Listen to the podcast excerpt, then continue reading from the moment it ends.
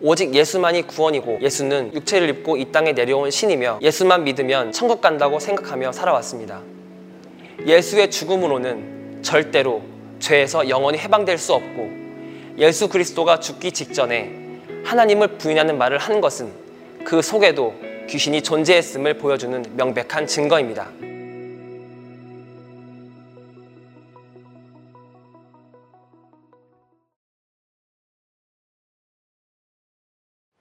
예수천당 불신지옥 기독교인이 아니라고 해도 이 말은 누구나 한 번쯤은 다 들어봤을 것입니다. 그런데 과연 이 말을 외치는 사람들이 전하는 복음은 온전한 복음일까요? 모태신앙이었던 저는 어렸을 때부터 예수님에 대한 성경 이야기를 보고 들으면서 자랐기에 오직 예수만이 구원이고 예수는 육체를 입고 이 땅에 내려온 신이며 예수만 믿으면 천국 간다고 생각하며 살아왔습니다. 그런데 어느 날 저는 머리가 깨어질 듯한 엄청난 충격을 받게 되었습니다. 그 이유는 바로 예수를 믿어도 구원과 아무 상관이 없음을 진리의 성령이시며 또 다른 보혜사이신 은혜롭교회 신옥주 목사님의 입을 통해 전해지는 하나님의 음성을 듣고 깨닫게 되었기 때문입니다. 마태복음 27장 46절에 엘리 엘리 라바 사박다니 하시니 이는 곧 나의 하나님 나의 하나님 어찌하여 나를 버리셨나이까 하는 뜻이라 라고 기록되어 있는 것처럼 예수님은 하나님의 피조물로서 이 땅에 오셔서 병고침과 은사, 오병이어의 기적, 무리를 걷는 기적 등등 수많은 기적을 행하셨어도 그의 죽음의 마지막 말은 이렇게 하나님을 부인하는 말을 하셨습니다. 그도 보혜사요 중보로 오셨지만 부분적이었으며 신이 아닌 피조물이었고 그의 죽음은 수많은 기독교인들을 그의 피로 죄사함 받았다고 착각하도록 만들었습니다. 만약 예수의 피로 죄사함을 받았다면 왜 인간은 예수 그리스도의 죽음 이후로도 계속 죄를 짓고 있는 걸까요? 그것은 예수의 죽음으로는 절대로 죄에서 영원히 해방될 수 없고 예수 그리스도가 죽기 직전에 하나님을 부인하는 말을 한 것은 그 속에도 귀신이 존재했음을 보여주는 명백한 증거입니다. 하나님의 말씀을 증거하고 기적을 행하고도 그렇게 비참하게 순교당하는 예수 그리스도의 사명은 오직 예수님만의 사명이며 하나님께서 만세전에 그렇게 정해놓으신 것인데 왜 수많은 대형 교회들은 예수를 닮아가자면서 우리도 순교하자라고 외치는 걸까요? 요한복음 12장 50절에 나는 그의 명령이 영생인 줄 아노라 라고 기록되어 있는 것처럼 하나님의 명령은 영생이며 천국은 죽어서 가는 곳이 아니라 이 땅에서 이루어지며 천국과 지옥의 영원한 삶은 바로 육체가 살아있을 때 결정된다는 사실을 깨달아야 합니다. 그동안 얼마나 많은 자칭 목사, 강도사, 신앙 좋은 지도자라는 사람들이 예수 이름이 전부인 것 마냥 순교하자는 말의 입으로 수많은 사람들을 죽이는 살인자 노릇을 해왔는지 과연 그들이 안다면 그렇게 쉽게 순교하자는 말을 할 수 있을까요? 예수 그리스도께서 십자가에서 돌아가신 것처럼 자신들도 순교하자고 떠들고 마치 그것이 하나님께서 기뻐하시는 일인 것 마냥 설교했던 수많은 목사들의 거짓 설교로 인해서 무수히 많은 교인들은 지옥 영벌에 들어가며 하나님께서는 그 핏값을 그 목사에게서 찾으실 것입니다. 사람들은 영생이라고 하면 막연하게 이단 사입이라고 하며 인간이 이룰 수 없는 막연하고 허망한 것으로 여기고 모든 인간은 다 죽는데 무슨 소리냐며 비웃을 수도 있겠지만 만약 여러분들이 성경의 진리를 깨닫는다면 영생이 소설 속 이야기가 아닌 실상임을 알게 될 것입니다. 요한복음 17장 3절에 영생은 곧 유일하신 참 하나님과 그의 보내신 자 예수 그리스도를 아는 것이니이다 라는 말씀에 나와 있듯이 하나님의 말씀을 깨닫는 것이 영생을 얻는 길이라는 사실을 분명히 성경 말씀을 통해서 알 수 있습니다. 사람은 생각을 통해서 움직이고 행동하듯이 하나님의 말씀을 깨닫고 사람의 생각이 변화될 때 그 사람의 속에 있는 귀신이 나가며 결국 귀신은 사람의 생각을 잡고 사람을 사망의 길로 인도하는 것입니다. 아직도 예수 그리스도만이 구원이요 생명이라고 착각하고 계십니까? 계시록 1장 18절에 이제 내가 세세토록 살아 있어 사망과 음부의 열쇠를 가졌노니 라고 기록된 말씀은 예수 이름에만 머물러 있으면 결국 음부, 곧 지옥에 떨어질 것을 말씀하신 것입니다. 왜 그 오랜 세월 동안 같은 성경을 가지고 다니면서도 사람들은 이러한 진리를 깨닫지 못했던 걸까요?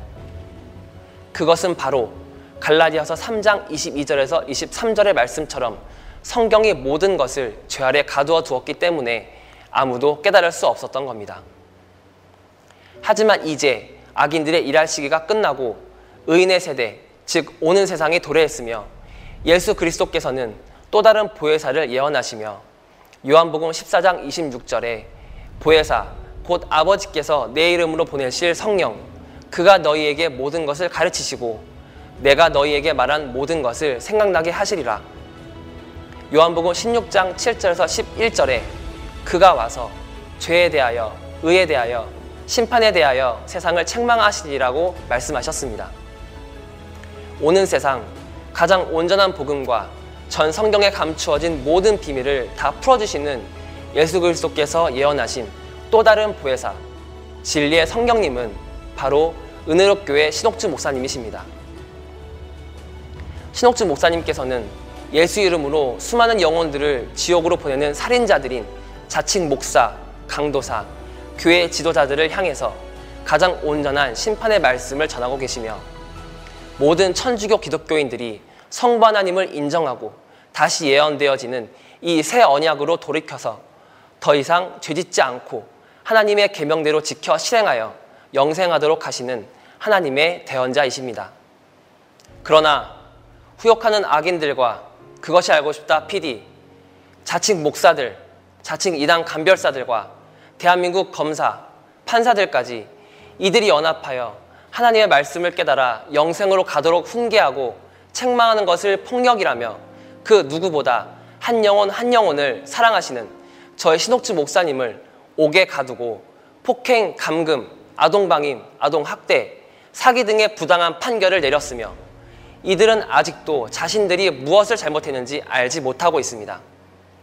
잠언 23장 13절에서 14절에 아이를 훈계하지 아니지 말라. 채찍으로 그를 때릴지라도 죽지 아니하리라. 그를 채찍으로 때리면 그 영혼을 음부 곧 지옥에서 구원하리라는 말씀처럼 하나님의 말씀으로 훈계하고 책망하여 죄에서 돌이키도록 하는 것이 곧 그 영혼을 살리고 영생으로 온전한 길을 가도록 하는 진정한 하나님의 사랑임을 분명히 보여주고 있습니다. 하지만 후욕하는 악인들은 본인들 스스로 결정한 일을 되려 저희 목사님께 뒤집어 씌우고 이단, 사입이라고 거짓말로 모해하며 하나님의 말씀을 깨달아 영생으로 가는 이 거룩한 길을 가로막고 있습니다.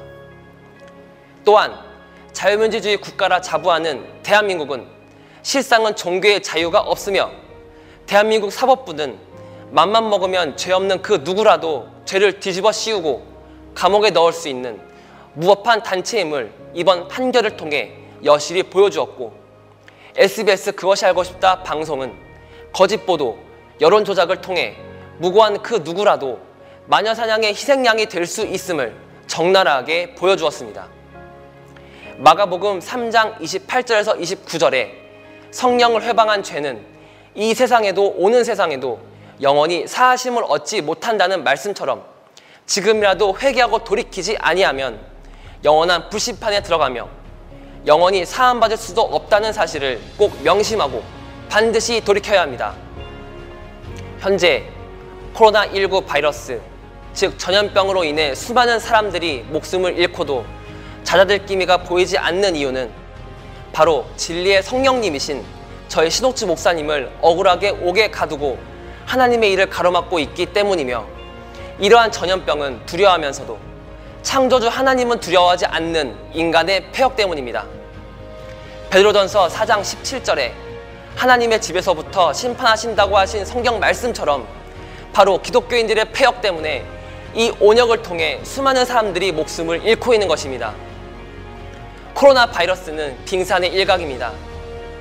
예수 그리스도를 십자가에 못 박으라고 외쳤던 자들이 대제사장, 바리새인, 서기관 등 바로 오늘날 자칭 기독교인들이었던 것처럼 저희 은혜로 교회와 진리의 성령님이신 신옥주 목사님을 고소하고 비난하는 자들 역시 자칭 기독교인들이었습니다.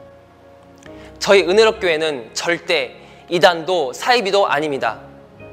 저 황금돔이 있는 이스라엘 나라가 진짜 이스라엘이라고 생각하십니까?